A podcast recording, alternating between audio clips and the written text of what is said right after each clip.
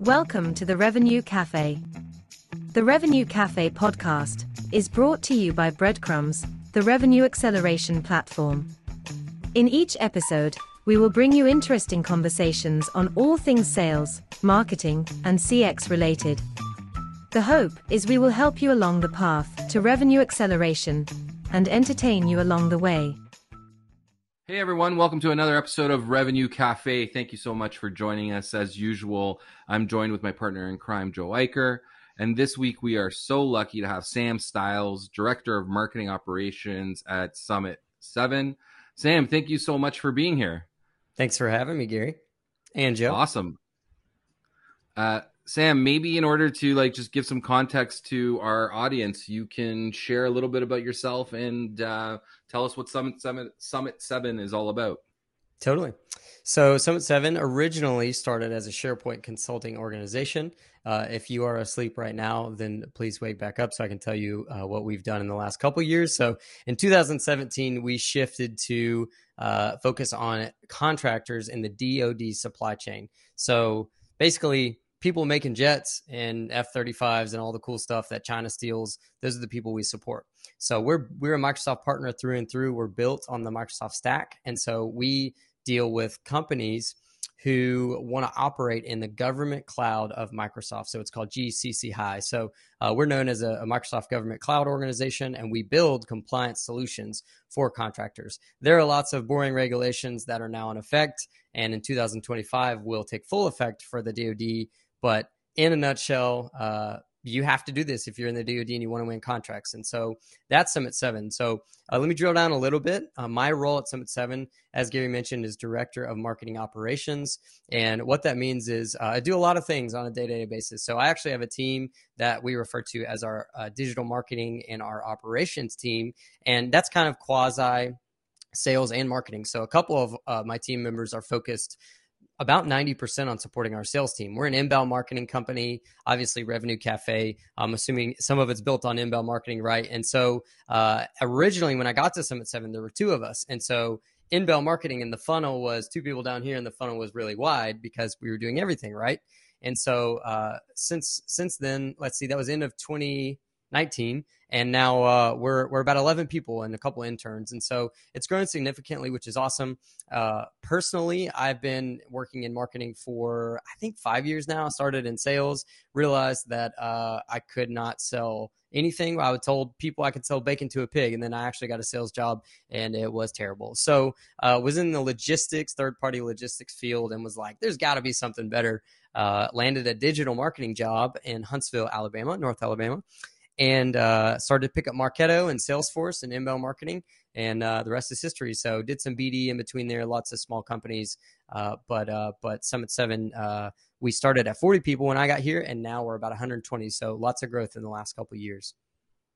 Yeah, that's that's great growth. That's like what three three x in, in a couple years. Mm-hmm.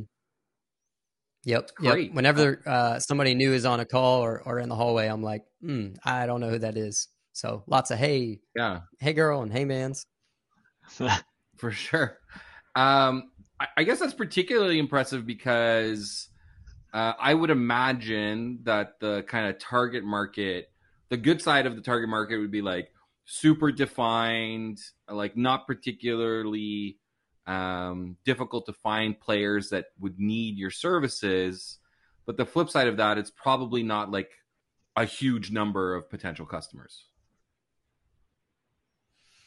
Interestingly, uh, I thought the same thing when I came in. I thought, are we gonna are we gonna cap out in this market? And I quickly realized because of the way the DoD supply chain is built, right? You have your prime contractors, let's just say Lockheed Martin, then you have your sub, then their sub, then there's, and it's it tiers all the way down. Well, with this regulation called CMMC, Cybersecurity Maturity Model Certification, it's a mouthful. Uh, basically, everybody has to be compliant. So if you have sensitive data at all, um, which is called CUI, Controlled Unclassified Information. So proprietary data. Any if you touch it, you have to be CMMC level three, and there's five levels. But essentially, uh, a, a subcontractor that makes parts that go on Lockheed Martin's F-35, the the guy who literally it's a one person machine shop who screws in the bolts to the F-35. If he has schematics to that machine, it's considered CUI. So that one person shop guy, he's now got to invest 100, 200, 300,000 dollars every 3 years into wow. his information systems and then the thing that makes it different so there was regulations in the past that said hey contractors you have to do this. Everybody raised their hand and said checkbox yeah we're doing this. And then the dod and everybody in the world realized that there were f-35s in china russia's doing everything we're doing and we're like how are they getting all this these weapons? And people are literally like making an envelope, licking it, and sending the schematics, right, essentially to Russia and China because they're not protecting their information. I mean, they're on Windows 98 computers in their manufacturing floor, and Lockheed is sending, you know, Joe in his machine shop the entire plan to the F 35 when in reality, he just may need the right wing or the left wing or something like that. And so basically, the sensitive data was getting leaked because nobody was actually protecting the information. And so, CMMC, the difference is um, now you have to hire a third party assessor to literally come into your organization um, and assess your information systems. And so uh, the the solutions that we sell, we're actually becoming CMMC compliant ourselves, so that we can say, hey, you know, we make the cake and we we're eating our cake and selling it, right? Um, yeah. so we're going through even my team, like I'm writing policies and procedures of how uh, example, we're not going to put proprietary data on social media. I have to manage how, you know, there are gates and checkboxes to make sure an employer or an intern is not posting sensitive content on social media. So it's really, really intense, but it's expensive. And so obviously people are going to outsource it because Joe's Machine Shop, again, they don't they don't want to uh, they can't do all of it right so we're the company they outsource to and uh, so big difference is the third party assessor and that's every three years and it's it's a significant cost to get the systems and then significant cost to get the assessments. So to answer your original question, we're very, very, very niche, but that yeah. market is astronomical. It's huge. And a lot of people are backing out of DoD work for this reason. Wow. So, like, you know more about this than I ever want to know, to be quite honest, Sam. um, but, uh, like, do you have an education hurdle in this space, or like, does Joe at the machine shop in, you know, small town Georgia, does he know this just because like otherwise he'll never get the work? How, how is the education part fit in? Yeah, that's a great question. Joe probably does not know. Uh, Joe don't know, as we say, and uh, I, that's I a, don't. that's a problem. Um, honestly, so like the first version of CMMC got released in 2019. That was right before I came on board. I quickly realized that a majority, at the time, a majority of defense industrial based suppliers, the DoD supply chain, not only do they not know what CMMC is or did they not at the time, but they didn't know that these assessments were coming or they didn't care because they had been saying, oh, we've been doing this, you know, DoD, we've been doing this.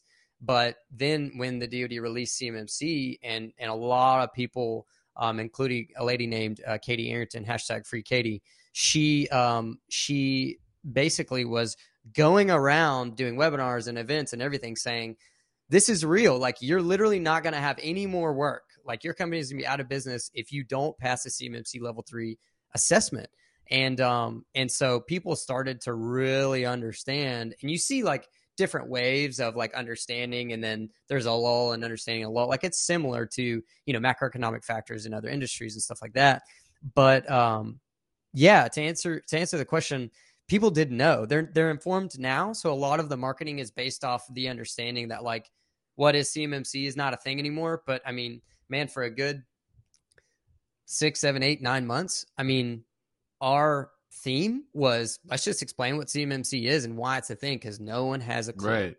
So yeah, a lot of like get the information out there. Yeah. And so like a lot, yeah. you know, a lot of and, good inbound marketers, they're like, they're spending time looking at at Google search trends to figure out like what are people searching up and making sure we're creating content to capture some of that audience and fill the top of the funnel. Um, I assume you guys do something similar. And did you see? Have you seen upward trends and like, you know, what is CM? Uh, sorry, CMSC. C- CMMC. Yeah, two M's okay, in the middle CM. and two C's at the end. Excuse me. Okay. Did you see that? Like, is that?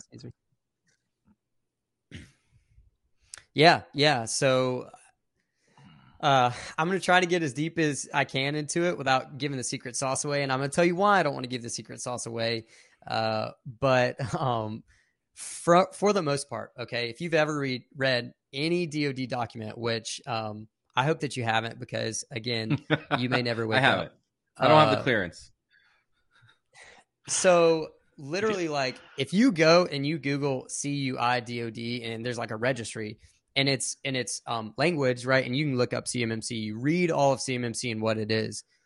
If you're Joe in your machine shop, you're like, what the heck is this? Like, I don't know how to distill this information.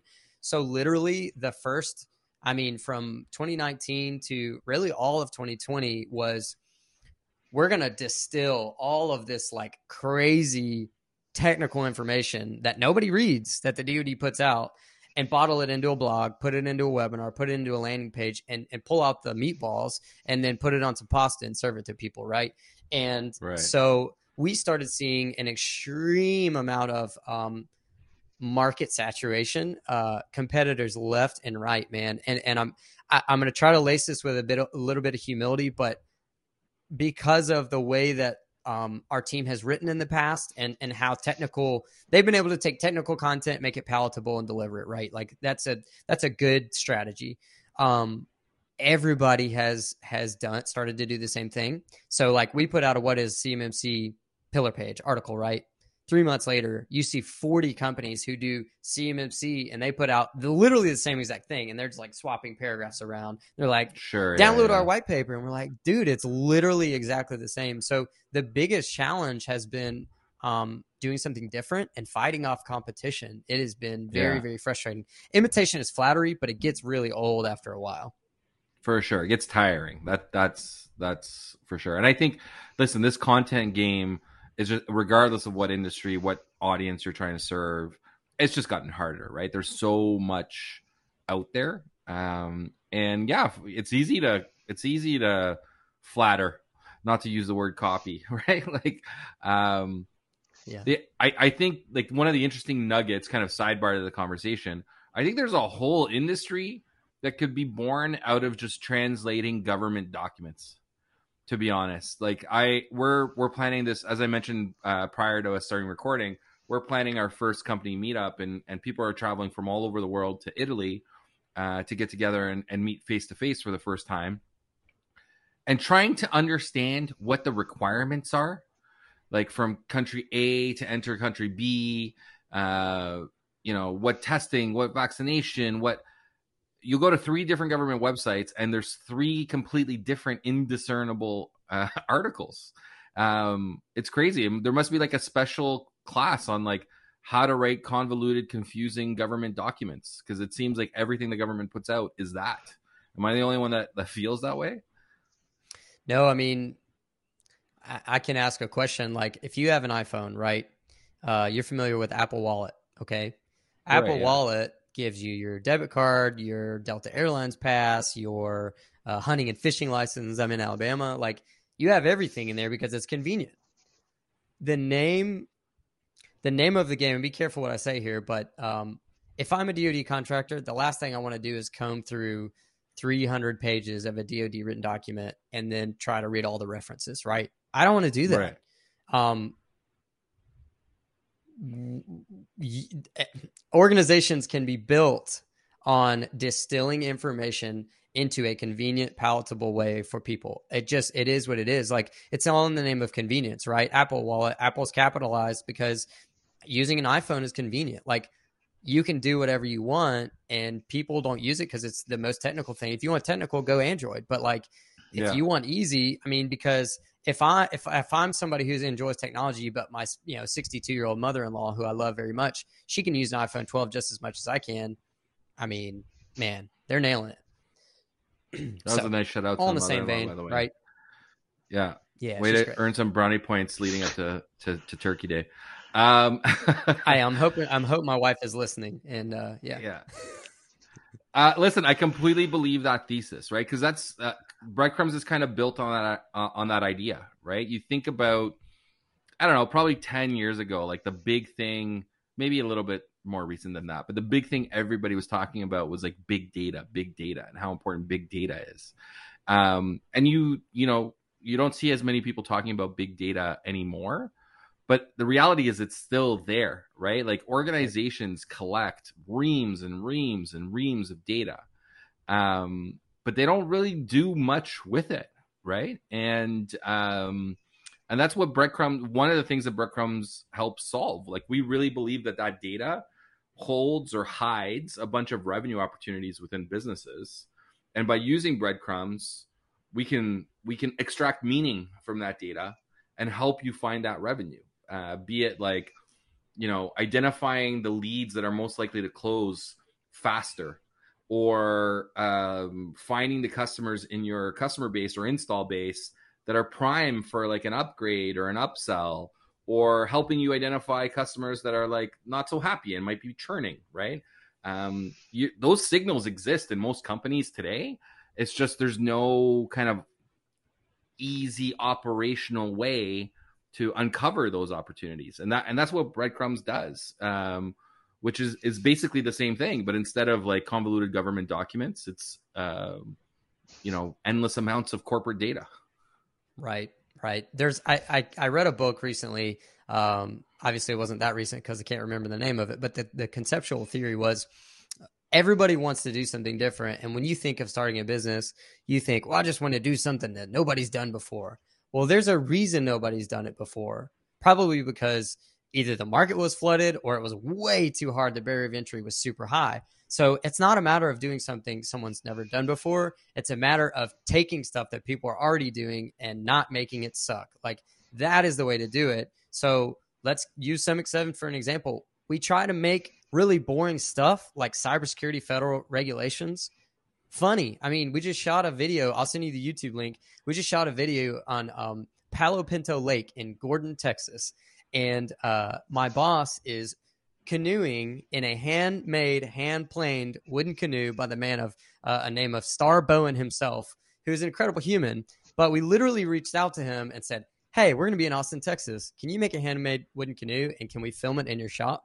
And then can we put it on a lake near you and paddle it around and shoot a video?" And he was like, sure, that sounds great. So we flew to Texas, yeah. and my boss talks about CMMC in a boat while he's sweating, and the the thought is like protect the sweat because Americans are sweating and working really hard to make this cool data, and we're giving it away for free. And so, yeah, like, it's sure. just you have to make it fun. I mean, it's boring, and we yeah. know that, so you have to make it fun, and it's important. Yeah, yeah. I think you and I might be swapping video links. So. uh I don't know if this episode will drop before uh, we release our I'm just gonna call it animated. Yeah, you, uh, are leading out to the the the cartoon that we're releasing. Yeah, a cartoon, animated series, whatever whatever we want to call it. Uh, yeah, uh, there's a title and stuff, but I don't want to.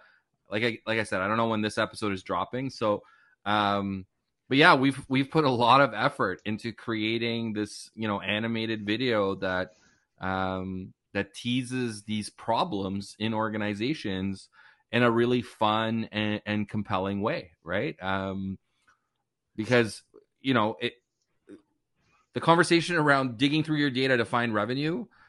Talk about glazing eyes glazing over, right? Like, um, right. So we want to talk about it in a fun way. Um, I happen to be one of those weird people that actually finds that process fun, but I know I'm the exception, not the rule, right? So, um, yeah, we'll swap we'll swap video links after this uh, after this call. Sounds good. We've been grinding uh, on YouTube lately, so trying to get our, yeah. trying to get our followers up, man. We're trying to become YouTube sure. famous.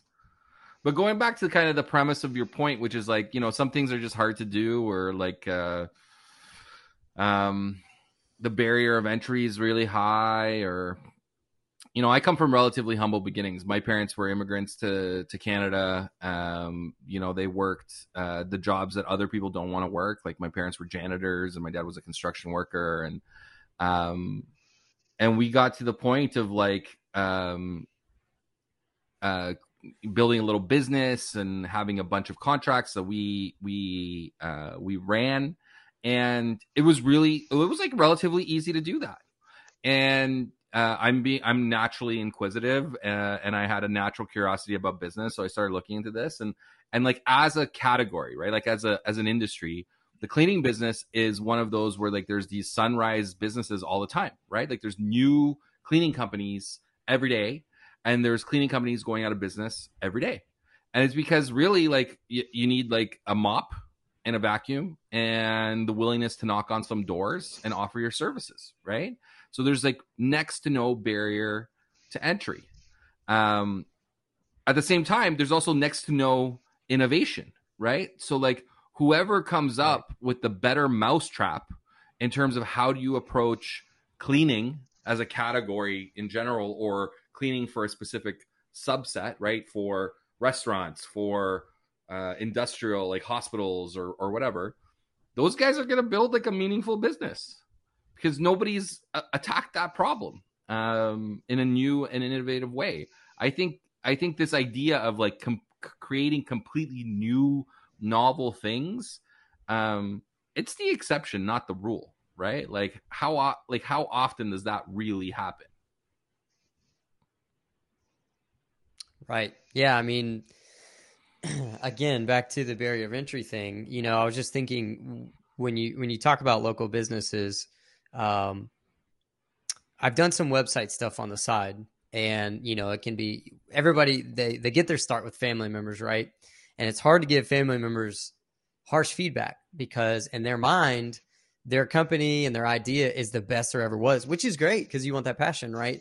At the same time you have to be honest and say you're saying the same thing that everybody else is saying. And you know having a website is not differentiating you anymore and they say well i want to i want to do the whole rank high on google thing. I want to be high on google. And my re- my response is how how hard do you want to work for that? Because are you willing to start a blog? Are you willing to understand seo from a conceptual standpoint? Like and a lot of times we don't get there right? So um yeah, I, I let me let me use an example, and this will land a little better. I have a family member whom I love very much. He uh, started a business, very very uh, lucrative on social media, and he says, "I want to start a website." I'm like, "Great, let's work on it together." He says, uh, "I want to I want to sell stuff on it," and I said, "Yeah, it's called e-commerce." Okay, great. Yeah, I want to pay like I don't know three or four hundred bucks. I'm like, you trying to pay me or somebody else three or four hundred bucks? You want it to look good, or do you want it to do you want to do anything? Because that's not going to get you anywhere. Well, what's it going to cost? So I start giving him roundabout numbers for people like get some numbers from people I know to start delivering an e-commerce website. Bro, it's a ton of work to keep up an e-commerce website. He's like, I had to buy this commissary. That was a lot of work. I'm like, well, okay, multiply it times five, and that's an e-commerce website. Like you, you, you gotta understand that um, there are ways to do certain things. You don't have to have a website nowadays to sell everything. To the cleaning example, right? You could sell on social media. You can get on Facebook and you can sell on Facebook and market your business, but it's going to limit you to some point. And so you have to make a decision, right? Is it going to be knocking on doors? Is it going to be um, passing out flyers? Is it going to be a billboard? You have to decide what your approach is going to be. But if you don't believe it, man, people can sniff that out so quick. Because, you know, one of the, um, this is a little bit of a uh, generational concept, I guess. We were talking about you know millennials and boomers earlier before the call. Yeah. Uh, I'm going to use uh, Gen Zers as an example. They can sniff fake so quick because they're so they're so fast on social media. If you have a fake pitch Mhm. or a fake scheme or a fake anything, I mean, you're out like they're writing you off, right? And so um, people want to follow follow companies and leaders who are real, not ones that are always right. And so I had a person reach out to me on LinkedIn this morning, and she sends me this long pitch, and I literally read through it, and I messaged her back these words. It's really unclear what you're trying to pitch to me, and it was one of those random, like you know how people just like slide in your DMs on LinkedIn. They For have sure, those messages. 100%. I responded Yeah. to her and said, "It is so unclear what you're trying to pitch to me right now. Like, even if I needed your service, I wouldn't have a clue what you were trying." She wanted to hop on a call. I'm like, "What's the goal of this call?" Now, I'm all about Mm. making friends and all that kind of stuff, but if you're gonna pitch something, if you're gonna discover revenue that's not there, if you're gonna sell compliance um, solutions to a DoD contractor, don't go in there and give them a really great ask. Like, well, I think we could talk about that, but like people are so sick of that because they can sniff fake so quickly. So, anyways, I'm not saying Yeah. our businesses are built on Gen Zers, but what I am saying is like because of how much people are marketed to nowadays, because of how much information you get, our minds like we've now learned to just sift through anything that's fake and just write it off so quickly. So you've oh, got to be really hundred percent. intentional. You know, Hundred percent. I I don't relate all that well to the first part of your story. like I said, I come from like a immigrant family, so I have a big, loud Portuguese family, and they're more than happy to tell me what sucks about everything that I do. So I need some of that um, in my family. Which, yeah. yeah, which- Mine's English like, and Irish, pros. man. Yeah, yeah. Mine is uh, mine is very, very. I I did the whole like uh, DNA thing, and it's like 100% Portuguese. I was like, all right, um, but um, yeah. So like the the the the thing that I keyed in on that's like really, I think misunderstood about anything in life, but particularly like building a company or trying to grow a business, is it's work, right? It's it's it's hard work and grind. Um, and if you're not going to put the work in yourself, then it's money, right? Because you're going to pay somebody else to do that hard work. Um, I think that there's this like romantic romanticizing of like uh, entrepreneurialism, um, startup culture, whatever, because everybody's focused on like the unicorns and the success, the success stories and the outcomes, and people don't realize tons of these businesses have been around forever, grinding, right? Just like trying to find a way to make it work. Uh, everybody talks about Amazon and how it's like I don't know, it's like a trillion dollar company now, right? It it operated for decades at a loss, right? Um, Right. everybody focuses on the success and they want to gloss over all the hard work that has to go into it or they don't want to do it right i, I think that's the probably the more true statement they don't want to do the hard work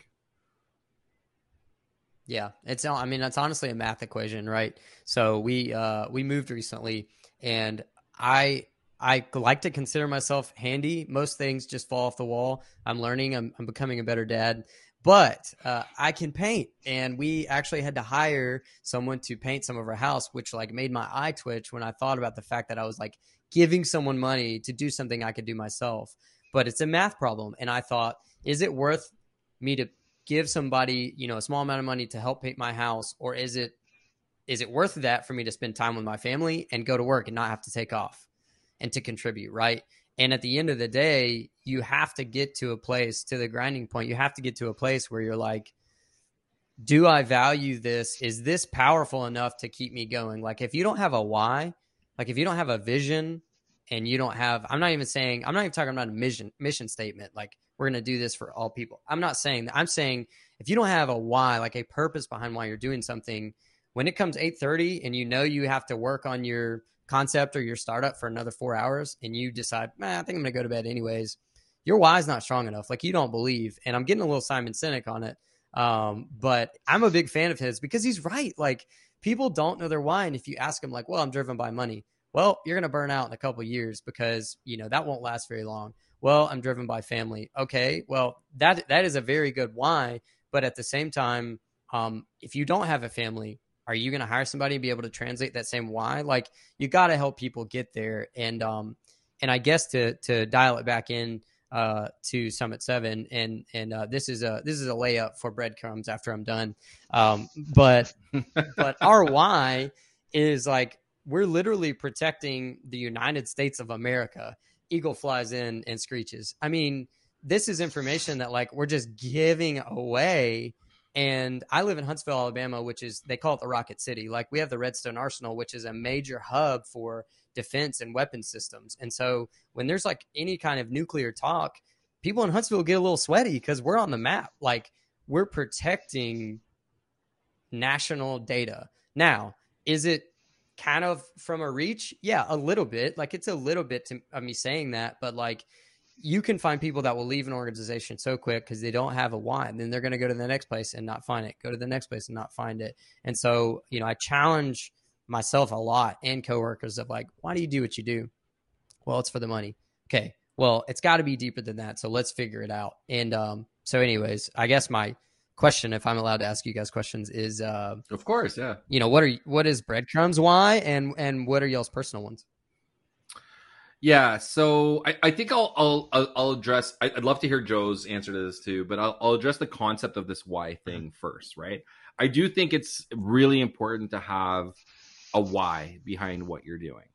I do think sometimes people abstract the why too far, right? Like Uh, you know, why do you go to work every day? Well, because I, I want to support my family. Uh, that's like too far of an abstraction because it becomes an excuse for putting up with things instead of a reason to be passionate about things, right? Like, you know, I, I get up every morning to provide a better life for my family for sure, but at the macro, right? On the micro, like certain things that I do, the whys are more directly related to those things, right? Why did I why did I personally start breadcrumbs and why do I want to see breadcrumbs grow? Because I'm obsessed with winning. Right? That is that is my why. I get personal validation from doing hard things well, succeeding at them and beating other people at it. And that seems like crazy uh cynical or kind of hollow, but it's it's my why. Like I like to win at everything. I like to beat my 12 year old at cards. Right? Like I have no issues beating my 12 year old at cards. Um, I think it, I think it teaches her a lesson and it, and I, I actually enjoy it. Right. Um, the, the why breadcrumbs, like the ethos behind the breadcrumbs organization, um, is, it's very like related to the real reason most organizations exist. Most organizations exist for a profit motive, right? They they want to make money, they want to grow, and that that has a bunch of like related tangible benefits, right? Which is like employing tons of people, creating opportunity, reinvesting into the community. I think all of those things are tied to the we need to grow as a business and we need to be a profitable business, right? And so breadcrumbs is is designed is built around this idea of helping businesses achieve that goal, right? Like you can have a great idea, you can have the best salesperson, the best uh, customer success people, the best product experience, but if you're not growing and making money, you're not going to exist. Um, and that's often the challenge for a lot of companies, right? Like the companies eventually go out of business because they're not making money. So we know that there's money being left on the table at a lot of companies. Um, and we want to help you find that so that you can continue to invest in your employees, so that you can build an organization that people want to work for, so that you can invest in whatever programs you're investing in. Um, that's that's how I see it. Uh, Joe would love to hear your yeah. your take on this. Yeah, it's interesting. I mean, um, I, obviously Gary recruited me, right? And so like his his dream kind of became my dream, right? In a way, you know, and it's interesting because like I, I, Gary's in Toronto, I'm in San Antonio. San Antonio's like the redheaded stepchild of of the Austin San Antonio relationship in terms of like startups and tech and all that kind of stuff. But like, I'm I'm here with my family. I don't plan on moving, and and it's and it is kind of the same idea, like maybe there's a sales organization that could grow out of uh, San Antonio that we could start to employ more people and we can build up a community of people who you know work in SaaS and technology and and startups and have more options than just working at USAA, which is like the big like regional insurance company that employs a billion people down here, right? Like or HEB, the grocery store. Like that's that's your options when you live in San Antonio. Um, and for somebody like me, it's like, well, that's that's not fulfilling at all, right? And so then I also think too, like what's what was I passionate about? Like I'm a musician. I went to college for music. Uh, I cycle, right? Like I, you know, things like that. Like, wouldn't it be cool to like do something like like that? But the truth is, like, with with those passions like i've worked jobs doing those things and i've worked sales in those jobs. So what did i learn? Like i learned how to struggle through you know hitting quota and how to overcome that and like what are the tools and tips and tricks along the way that make that easier? And i can transfer that anywhere right? And so that's where you know, finding a company like Breadcrumbs where we're trying to solve those things for people, and then I can even solve those things for ourselves, right? Like it just kind of becomes full circle. So, know, there's there's lots of reasons for it, but I think you're right. Like even even younger people trying to find like their why i think that floats around a lot for them right like they just they kind of like grasp onto a like a passion of theirs right but it's finding those those other things that relate to the passion that they start to learn really well. And for me, it was like sales and operational kind of success and how do you repeat that no matter where you're at, right? And, and that's where it, where it comes from. So it's interesting to like to think about how you can parlay that. Like I'm sure you didn't like grow up Sam thinking like, man, I really want to help distill complex government documents for the DoD. But like you're really good at it now, right? Like and and it's just because you you've you've approached this problem from from a marketer standpoint that's really trying to help like people understand it all, right? Sam, I think like one Yeah, of the things that. Joe said that Uh, re- sorry, just No, one of the things ahead, that Joe said Go that like really resonates with me is like I- I think what it comes down to is we kind of have like a no bullshit culture at at breadcrumbs. Like the reality is we're a business, we're Yeah. trying to grow a business, we need to make money. Um, but that money creates benefits, right? And like Joe hit the nail on the head. Like San Antonio tech scene, I I lived and worked in San Antonio for two years. It is definitely the stepchild to um to Austin, right? And when I hired Joe, I'm like, dude, we want to build a big company and we want to grow out a sales team. And Joe sees that as an opportunity to create like interesting, fun sales jobs in San Antonio. That's a that's a benefit, right? That's directly tied to like the no bullshit mission, which is like grow a company. And if we grow a company, we get to create cool opportunities and we get to get give people jobs that are meaningful and fulfilling, right? Like obviously that person has to come with the right mindset and the right attitude and want to find meaning in their job. But like, you know, these like mm, derivative, you know, sweeping mission statements. Um, I I think sometimes those are like, I don't know. It's going back to your comment about people see through the fake, right? I think sometimes those are just too fake, right? Uh, luckily, Summit Seven, like that's a very that's a very real connection, right? Like what you do helps keep America safe. That that is a hundred percent plausible and believable. And when it comes from you, it's a hundred percent genuine. Other companies try to make these like tangential connections between you know what they do and some broader sweeping impact to the world and it, it's not so believable Yeah, man. I mean, if you don't believe it yourself, uh, and you try to say it on camera or in a blog or in an email, it's just it's so obvious. Um, it's just so obvious, and you know, uh, the leadership. I'll, I'll shout out the leadership at Summit Seven. They're all really real, and they work really, really hard. Um, Scott Edwards and Ben Curry and uh, and and Jason Batchelor are our uh, our leadership team, the co-founders, founders.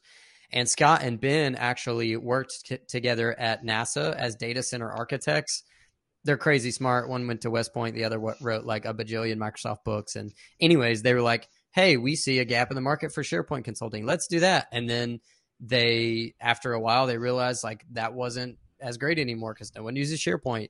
And so let's now do contract for, uh, let's do uh, work for government contractor, excuse me. So the ability of them to be honest with themselves and ask really hard questions like is what we're doing actually effective right now no let's shift like that's been really cool to see because it translates i mean you know because you want your intern that's working at 12 p.m. at night because we have 24 by 7 team now. You want your intern to feel the same weight of I'm protecting America by sitting here at a computer at 12 o'clock at night as the the same person, you know, the VP of marketing and the VP of sales or what have you. Um, you know, they're all doing the same thing. And I will say, I've never been at a company where there are so many unicorns that work in one place. It is crazy. Like our biggest challenge right now is hiring, not because like our HR team's not amazing because they are, but because we only hire unicorns and it's like there are only so many unicorns in the world. And what I mean by that is um our top architect who architects solutions is also going to get on a stage at the end of October and talk about cybersecurity and make it relatable. You don't get architect and cybersecurity and public speaking in the same thing. Like those are not those don't work together normally. Yeah, and for so sure. everybody's a unicorn. yeah I mean, it's my not a boss very good venn like, diagram yeah, no, not at all. I mean, my boss is he has a PhD or a let's keep, he has a, a physics degree and a communications degree, but he writes content for CMMC and my, yeah, it's like everybody has these crazy skills that like they just translate, and a lot of that athleticism, if you will, those soft skills, have really benefited our company. I mean, our company focuses a lot on you know hard skills because it's tech, right? But we hire Yeah. people with hard skills and soft skills, and so um, yeah, man, it's just been it's been cool to see how we've adapted and shifted, and always trying to do something different, always trying to do fun stuff. Yeah.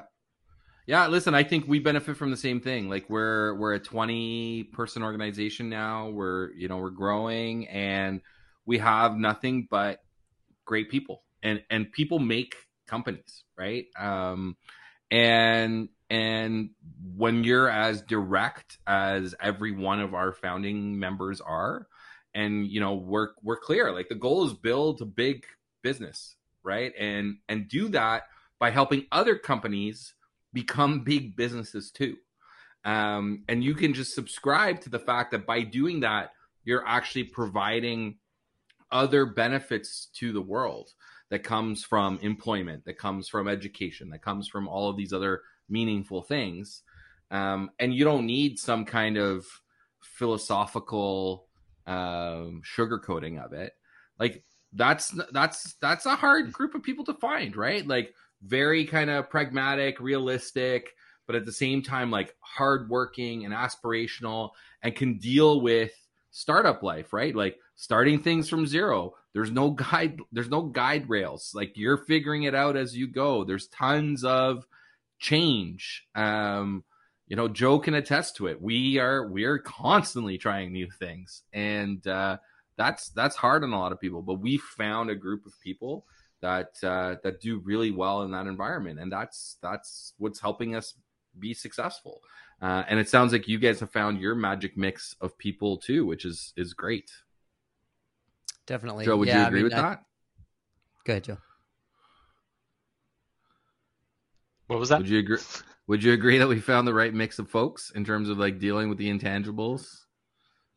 Oh yeah, for sure. Yeah, it's interesting that uh, there's so many experienced folks, and then you go back to kind of like ground zero, right? Like you just got to figure it back out uh, from the start, right? And that's the startup thing. Sam, I don't know, like you said you were employee 40 or so, but you guys are at 120 employees. Like, how much of that process has been like figuring it out from scratch, growing teams from like tripling in size, essentially? Probably 90% of my work week. I guess I can't speak for other people, but uh, Yeah. it's like you coach all week and then you do your actual job and then you strategize. And so you work a lot um, because you're trying to um, steer the ship while it's moving. I know that's, uh, you know, pretty uh, cliche there, but it's real, man. It is. And, you know, um, I actually went, Gary, we had this conversation a little bit. I actually went to uh, a leadership college and it's a, it's a biblical based leadership college. But interestingly, we, I mean, probably 95% of what I learned was leadership principles and how to, how to create teams, how to build teams. And um, that was before I got to Summit 7. Little did I know of how much it was going to translate when I got here. But in my mind, it was like, oh, yeah, there's a formula. Like, you know, people are people. So obviously you build based on people, but like there is a structure that you can follow. Well, when you're like tripling in size and it's real life and it's just like constant, man, it changes a lot. I mean, you really have to step back and think like, okay, let me really chew on what I actually learned and let me let me try to implement it because now I'm not, you know, reading through an outline or a book. Like, you know, I'm actually uh, building a team where um, people rely on this for their family, right? Like it supports them. And um, and and I did build teams, you know, uh, at my local church, and and um, we we had a lot of fun. But again, like those are volunteer based, so it's a little bit different. Like you're not holding people's paychecks when when people are working with you. It's it's a, there's a little bit of a a, a a weight to it, if you will. And um and so yeah, to answer the question, it's been um a challenge, but a lot of fun too. And we've had some misses. I mean, that's the thing. Like we've had some major misses and we've had some small misses, and a lot of that has been uh we're not asking the right questions, and like that's on that's on like me and that's on my VP and that's on other people who are leading on our team. Like we've got to ask harder questions. And um and and to be honest, I mean what we do, we've kind of come up with this like it takes six months to really get a conceptual understanding of what we do at Summit Seven, which seems daunting. And we tell people that and they go, No, it'll in the interview, right? It'll only take me two months. trust me, it'll only take me three months. And then six months in, they are not able to like articulate what we do in two sentences. It took me 12 months to be able to have a phone call by myself and basically pitch Summit 7. 12 months. And like I've never worked anywhere where that was the case. And it was really frustrating because it's so complicated and you have to distill it into something where, again, you're not going to bore someone to sleep on a phone call. Um, and then explain why they need you because there's so many other competitors, right? And so uh, I truly believe that we have the, I mean, the best team on the planet. They're so darn smart. It's insane. And uh, so it makes great for if you have internal issues because everything's fix- figured out really quickly. But uh, but you know, to be honest, we only t- touch some of the technical stuff because we're on the marketing team. So there's a lot of like, hey, let me message our technical team and say, hey, does this sound right for this solution? I'm baking it into a blog or whatever. Uh, and so uh, yeah, I mean it.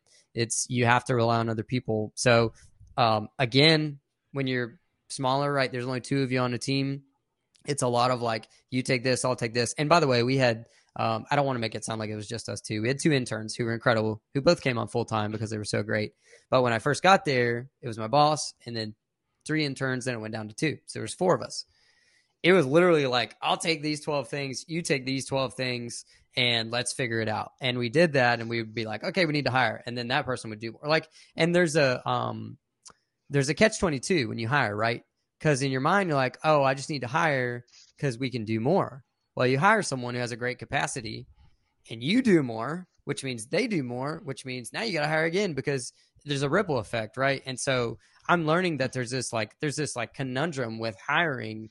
So it's not always the best to like always hire. It's not always the best to like take more on yourself. Uh, I don't know if you guys have experienced that at Breadcrumbs, but it's an interesting dilemma. Well, listen, in terms of like um communicating the Summit 7 stuff without being boring, I think you've got that nailed for what it's worth. Uh, in terms of like, do we Thank experience you. it? Um, have we experienced some of these pains at, at breadcrumbs? A hundred percent. Uh, and I think Joe, I should know this. Forgive me that I don't, but like, you're pretty close to like full, like on the business side, anyways, full time employee number one, right? Like on the sales, marketing, CS side. I I think I was like I, the first yeah real I hire outside of you guys the founding the company. Team. There's some contract kind of work that we were yeah. doing, but yeah, uh, there yeah, was contractors was and there was full time developers. But on the business side, Joe was like employee number one, and so like he got all 24 things right like here's 24 things to, yes. that we haven't had time to work on right so uh yeah 100% and Sam, like if you're if you're up to it, I think uh Revenue Camp Cafe Sam Stiles Part Two would be great just on this topic of like leadership and and and rapid growth. Like I think our our viewership would love that. I know that I personally would be interested in it because it's a problem that you know we're gonna be we are and and will be dealing with over the next little while. So um would love to do that if you're open to it. I won't hold you to answering me now, but um, we are kind of hitting up on time. I'd like to ask you kind of one of our last questions that we can ask everybody, which is like over the course of your career, your time at Summit 7, what is like one of the fallacies or the biggest fallacy you've come across in terms of like either business in general or marketing specifically um, that you'd love to share with our with our audience? The lie, I think, from college and even in previous jobs I've held, that the only thing that will get you employed is having hard skills in one thing. So call it, you know, Adobe uh, if you're a creative, call it uh, Microsoft Azure if you're a technical person. Like, it is such a lie. And I realized when I came to Summit 7, um, my boss was so focused on hiring another, like, not a Swiss Army knife, but I guess like an, an athlete who has a lot of soft skills and some hard skills. Um, as you grow, that becomes a challenge, right? And and and as a um, as a bottom tier employee, if you have a lot of soft skills, you don't get to utilize that because you're not leading, right? You you you can show inklings of it in meetings and stuff, but even then, it's really not received very well. And so a lot of my frustration when I first started working in the marketplace was like, well, dang, like I feel like I have people skills and I feel like I could talk well, but I don't have these hard skills. Let me try to go get them. And um, I, I did get some certifications and stuff and you know like I, inbound marketing and content marketing and SEO and writing like those are things that I have that are quasi hard skills okay medium medium soft skills and mm. um I've learned that at a growing organization who values like these soft attributes so much so much so that I was actually in a meeting uh, the other day and I an HR person came in and was talking to someone else about a new hire. And she articulated like yeah it was a technical person. Yeah they have these technical skills. Yeah we're looking for that. And and the the boss said well why didn't you you know extend an offer to him? And she said because they didn't have the hot, the soft skills that we're looking for. And this was a really technical role. And i was like that's it like that is why summit 7 does really well and that is why there's a differentiator because most organizations i've been at and seen they're so focused on like okay, bullet point, bullet point. Do you have these certifications? Do you have this? Do you have that? Which those are all important And again, but they're not the most important thing. Um, again, that's a little Simon Sinek. I'm not trying to gravitate towards him, but uh, man, he's awesome. It's all so it's, it's, all just, good. It's so yeah. true. Like it's so true. I mean, from marketing to anywhere to finance, like you've got to have people that can hold a conversation because then you're talking about. And I think we we covered this a little, which is probably gonna have to be part two. But emotional intelligence, right? EQ is different from IQ. When I learned the concept of emotional intelligence, and there's a book, Emotional Intelligence 2.0, you take a self assessment and it assesses you on your emotional skills. And then it gives you like growth points of like how to grow in those. I mean, that was one of the most beneficial books for me because it's basically a if you can handle it, it's basically a self awareness test where you're basically asking, you know, this book who's in form of a friend, hey, what do I suck at, like emotionally, and how do I get better at that? And um, it's a hard exercise, but if you want to grow, I mean, hardcore recommend that one. Um, and I look for yeah. I look for emotional intelligence anytime I'm looking to hire or you know just opportunity.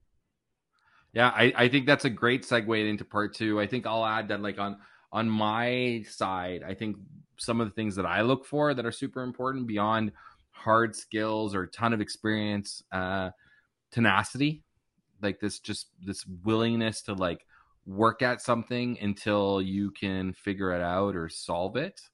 Um, and then just like tenacity is like a, a subset of I think just a broader concept of work ethic, right? This this notion right. that like you're gonna have to put in time, hours, effort um, you're gonna have to be willing to ask questions, have conversations, fail. Like that to me all falls under this idea of work ethic. Those two things to me are like paramount uh, when it comes to hiring decisions. But we'll talk about that more on part two. Um, as we wrap up, uh, Sam, if anybody wants to reach out to you personally uh, and spark a conversation, or they're looking for more information about Summit Seven, how how do they get in touch? Let's go LinkedIn. Connect with me on LinkedIn. Uh, I think it's linkedin.com slash sam sam dash stiles. I can give follow up with you and give that to you. But uh, but yeah, man, connect with me on LinkedIn. Um, I'm always on there. Uh, help help do some social media with Summit Seven. So uh, always checking it. And um, that's definitely the best way. You can message me or just connect with me, and uh, and I'm always looking to connect with other marketing people and see what they're doing. I'm I have so many other thoughts on what we were just talking about, so I'm excited about excited about part two, and uh, it's fun to see it come full circle, man. Like I lived in a lot of frustration because I felt like all these things were real, but as a young person in the marketplace, when you know you're you're like a, a an entry level employee, you just don't get those opportunities, but that's part of the beauty of it because you don't deserve them because you're young. Like, and I had to learn grit. I had to learn humility. I had to learn tenacity. And we're realizing like you can't teach those things. People have to learn them the hard way, but everybody wants them immediately. And those are just, uh, those are fruits that are only achieved by lots of harvesting and watering. So. I agree so much. And for everybody listening, that's a teaser for part two. Thank you so much for tuning into this episode of Revenue Cafe. As always, we're working on the other episodes. They'll be dropping soon. And again, reach out to Sam on LinkedIn or it's Summit Summit7.us, I believe is the URL if you want to learn more about Summit, Summit 7. Thanks, Sam. Thanks, Joe. And thank you, everyone, for listening.